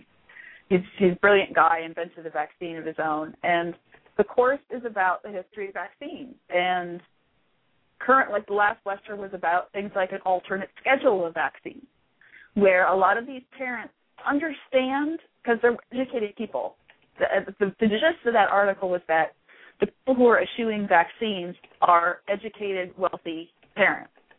Right. Um, the the problem is they've they've never seen diseases. They've never grown up with them. They're not even their parents probably saw things like uh, diphtheria or or things that we're still vaccinating against right now. Yeah. Uh, so, and then a, a great point that he made, and the whole last last lecture was about how it is so easy to buy into the anti-vax idea that we're giving too many too soon, or that the kids are too young. And it was, I didn't know this stuff. Fascinating how he he describes how vaccines are created and how much more safer they are today for kids than when we were given them as kids. They're far more safer, they're far more effective, and there's actually less of certain uh, components in the vaccine that can cause problems. So you and I, when we got vaccinated when we were kids, had a higher risk of having complications than kids do today. This kind of information is not out there. I didn't even know it. Yeah. And I'm I, not only am I a parent, but I'm also interested in vaccines, and I didn't know this stuff. So how do we expect the regular public to know it? It's he made this great point about how you have to watch your kid get five shots at one time. It's a terrible thing to have to go through. So you want to avoid that for your kids, but yet you're not looking at the other side of it because that's not information that's readily available to you. Your child on the table getting four shots, five shots at a time is the information that's readily available to you, and it's disturbing. So see, you're you're uh, surprising me here because I, I guess my biased mind, I kind of presume these people who are, are skewing the uh, the vaccines are like new agers. But I guess you're saying, I guess the question I have is, if they're educated people, why are they, why are they not giving their kids the vaccines? Just because they've read the wrong reading material and believed it? Yeah, I think so. I mean, I blame Jenny McCarthy. She's been out there, she's in the public eye, and she's been doing things like this. At the time, she was even using Jim Carrey to to promote this green the vaccines movement. And I recall sitting in the salon one time, the lady's doing my hair, and she's telling me about how her sister got her kids vaccinated, and all of a sudden they had autism. Um, this this is what goes around in the culture. These stories that people tell each other because they're friends or they're relatives, Yeah. and people are are influenced by that. So I think when you're living in a community with other people who are telling you that vaccines are bad, Right. you want to fit in. Yeah. And I think that that's the big push for for this type of of uh, rejection. Yeah, like uh, scuttlebutt. Exactly. Well, we trust we trust the people who talk to us face to face. That's true. Yeah. Well, there was a whole thing. Wasn't there like a whole thing with like uh during the Republican debate that Michelle Bachmann told some crazy story about a kid that got a vaccine and got all kinds Yeah, of was- diseases, and everyone was like, "What are you doing? You're not even. You don't even know what you're talking about." There was the Gardasil vaccine for uh, HPV given to teenagers, Yeah. and she said something stupid. But that was uh, she doesn't ever say anything smart because she had a she had a unique agenda there where she did she disliked the Gardasil vaccine for other reasons, for religious reasons or ideological reasons. So she was using this this story of it, she didn't make it up, but it was incorrect. You know, she heard it from from what they perceived as a victim of this this vaccine, and she took it at face value, and it wasn't it wasn't true. But Right. she passed it along to the and, and you know the old saying about a lie gets around the world while the you know truth is still put the shoes on or something like that. Exactly. So, what else is new in the skeptic community as we uh, get closer here to the end of the conversation? Uh, we talked about this before. The debate's still the same. I mean, if they if they're if they're so certain that everything's that all of the paranormal stuff is wrong, it's like haven't they already? Why haven't they just packed their bags and gone home and been like, all right, our, our work here's done? There's really been the, the big push is with regards to things like uh, homeopathy and quackery. It's huge in England, and, and, and places like Australia is way ahead of us with legislation and action against bad medicine. Yeah. uh, the U.S. has certain political powers in place that prevent us from doing things like putting up legislation that would protect people against harmful dietary supplements. No, you can't do that. You, you want the freedom of the markets. They they can manufacture whatever they want, and people are getting sick from this this these supplements that one they don't need to take, two don't work, or three we don't know what's in them because they're never tested and they don't have to be tested like regular drugs the USA is unique in that I think because they the business interests can push and get away with with stuff, Yeah. which is the opposite of saying things like big pharma is bad. Big pharma is bad, sure. Any big business is going to be bad, but big pharma also saves people's lives. Uh, and, and the modern medicine is is an excellent thing. So I think that the skeptical community really does try to focus on those medical issues because they mean lives. What's We're really talking about people's lives. What's your take on the GMO food thing? uh, when I was in graduate school, I had uh, ethics, like an ethics class, and a couple philosophy classes where we discussed GMO, genetic engineering, cloning, all those all those new technologies that are are ethically questionable. We've had we haven't faced things like this before. In a nutshell, I would say that genetically modified foods, organisms, have been around since we started agriculture. It's just that now we can make the adjustments quicker and in the lab.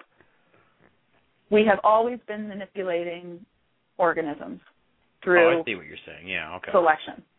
We we bred livestock. We have we developed crops for certain reasons.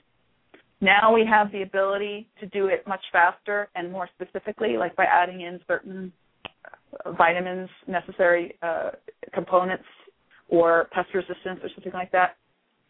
That's progress. I think it's a, it's a wonderful thing, and I think people have really the wrong idea about GMOs. On the other hand, you do have companies that are taking advantage of the um, the organism that comes out the other end. Yeah, I guess there's a difference Pat- between. patenting I guess uh, Kim, and stuff like that. Kimberly in the uh, Kimberly in the in the chat room makes the point. Uh, th- I guess there's a difference between breeding, selectively breeding, and and genetically engineering. I, that, that's you know, that's the concern. It's just a, it's just a more efficient way. It doesn't it doesn't make it any less strange. It's just much faster and much more efficient and much more precise. I guess, yeah. I guess. See, this is where my non-scientific uh, mind is is probably at a disadvantage here because I I just assume it's not really a good idea to like mess, you know, deeply with the proverbial uh, genetic guts of an organism. It's one thing to sort of like you know you breathe. Nature does it all the time.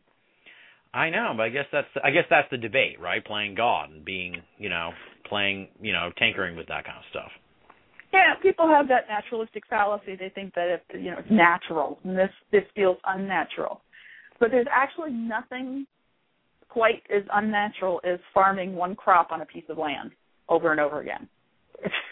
Yeah, and, yeah. and it's it's a very unnatural thing, but but we need it to survive. So there's a lot of things we do that that don't feel quite right, but they really don't have harm. If you really look into the guts of it, you'll see that it's it's not anything that's going to be catastrophic, but there's always there's always these ethical questions that we should address. And if it means people are being are concerned about these issues, we need to do a better job of explaining them and and realizing that there's a bigger benefit to GMOs than not using them at all. I mean, people will die.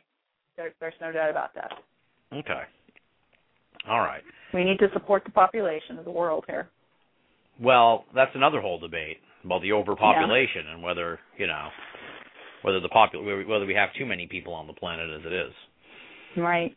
You know, but that's that's a whole. We only have nine minutes left, so and I want to Yeah, tell we're this not going to solve it. story about my dentist trip that I talked to you Okay, about yeah. before I started the show. This is I can't wait. yeah, this is I I it, this I as I told you before we started the program, I would have told this story no matter who the guest is. So we're going way off the skeptical thing, but it does kind of tie into this because I can only imagine that you would be even more uh even more uncomfortable in this situation. But so I go to the dentist uh yesterday and I'm getting some fillings and there's the dentist and her assistant who is like this 20 year old girl who uh is just finishing up her her I don't know residency let's say okay um and I, I I hope that didn't sound sexist I didn't mean it to be that way but uh No. but yeah a young woman let's say anyway so uh we're near the end here we've got maybe like maybe like 15 minutes left of the uh operation if you call it that I don't know what you call a dental procedure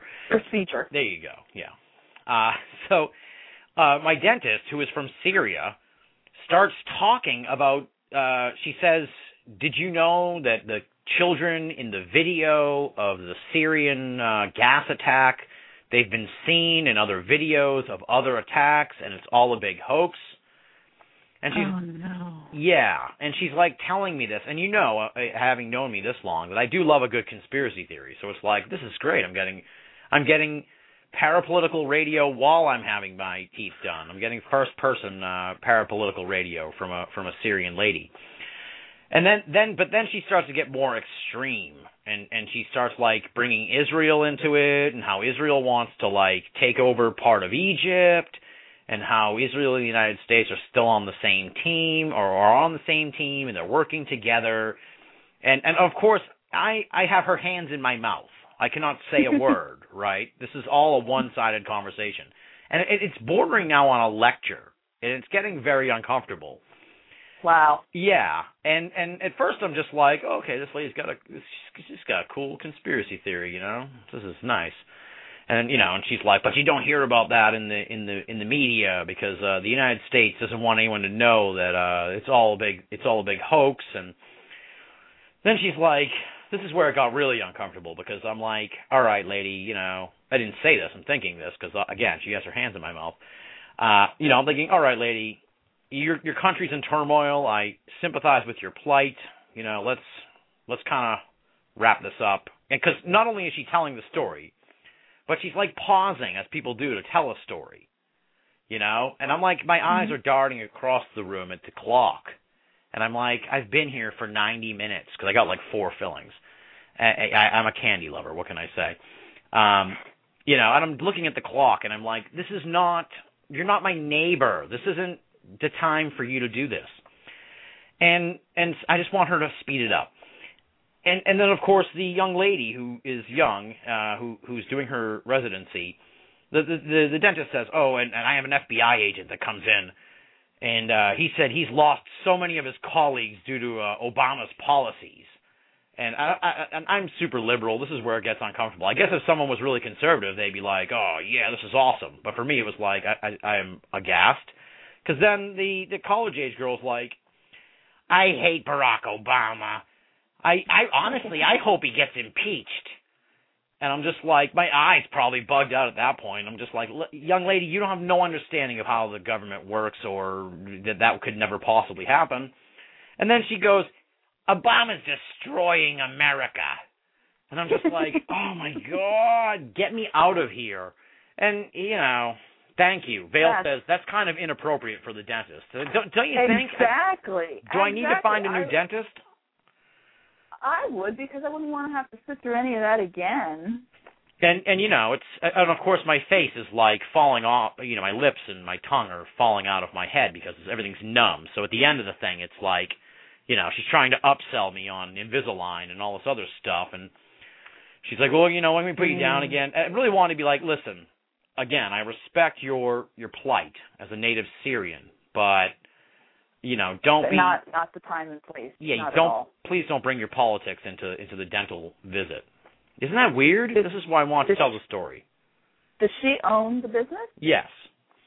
That's really bad business practice. That's what I've been saying. That's what everyone I've talked to about it's been saying. It's like Yeah. I just wanted this on the record for the show. I, I, as I told uh, Jeremy Vaeni, this is you. You wouldn't know what I'm talking about. This is we have a comedy show. This is a good parade story if there ever was one. And and I, I figured if I if I never told this story, I never would get around to it. But isn't that? Oh God, just I'm aghast.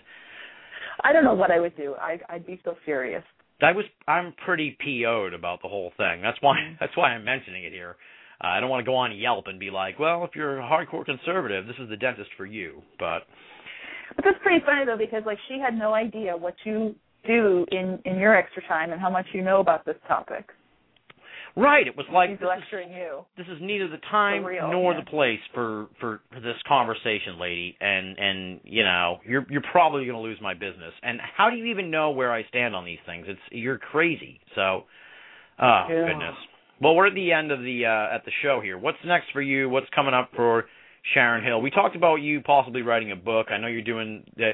You know, back before when we first talked, it was uh, Huffington Post uh, hadn't even come along yet. So so there's probably some stuff percolating. So what what's coming up for you?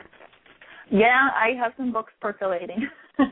I'm currently working on one, and I have two other good ideas. So All right. I'll be busy for a while. Um, I, Doubtful News keeps me really busy every day. Obviously, that's that's my main time that Yeah. I spend. So All right. Well, folks, and that's grown grown huge. So I'm really excited about it. It's getting massive, and uh, you Mhm. know, it's uh, you may be on Joe Rogan soon. So if you can get out to California. I know. I gotta gonna get out there to LA. Interesting to talk to him. Yeah, I don't know too much about him, but uh it sounds uh I will I don't even listen to the show really cuz I barely have time to listen to any show but my own when I edit it. Mhm. So, uh I'll be definitely interested in, in checking that out. Well, it's been great to have you back, Sharon. This 2 hours flew by and another great conversation really. Uh I really can't put you over enough and and you know, I I really like talking to you because even though we come from such disparate worlds, we we find a way to come together and I think that's awesome. Yeah, I we agree on so much. Really, it's I been think fun. so.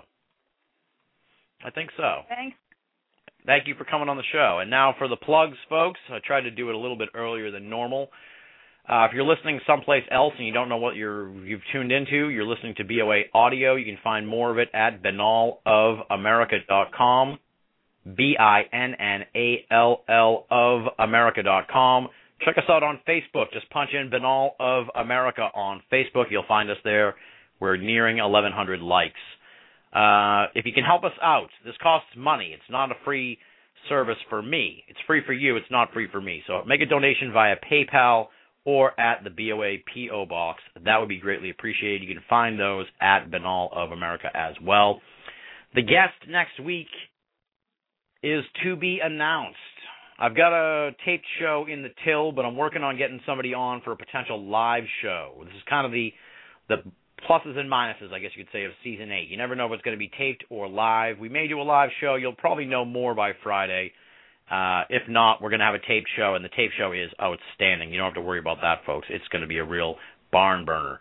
And so, I guess with all that said, thank you very much, folks, for tuning in. And uh, you'll be hearing from me in the not too distant future. Have a great night. And uh, until next time, this is Tim Binnall signing off.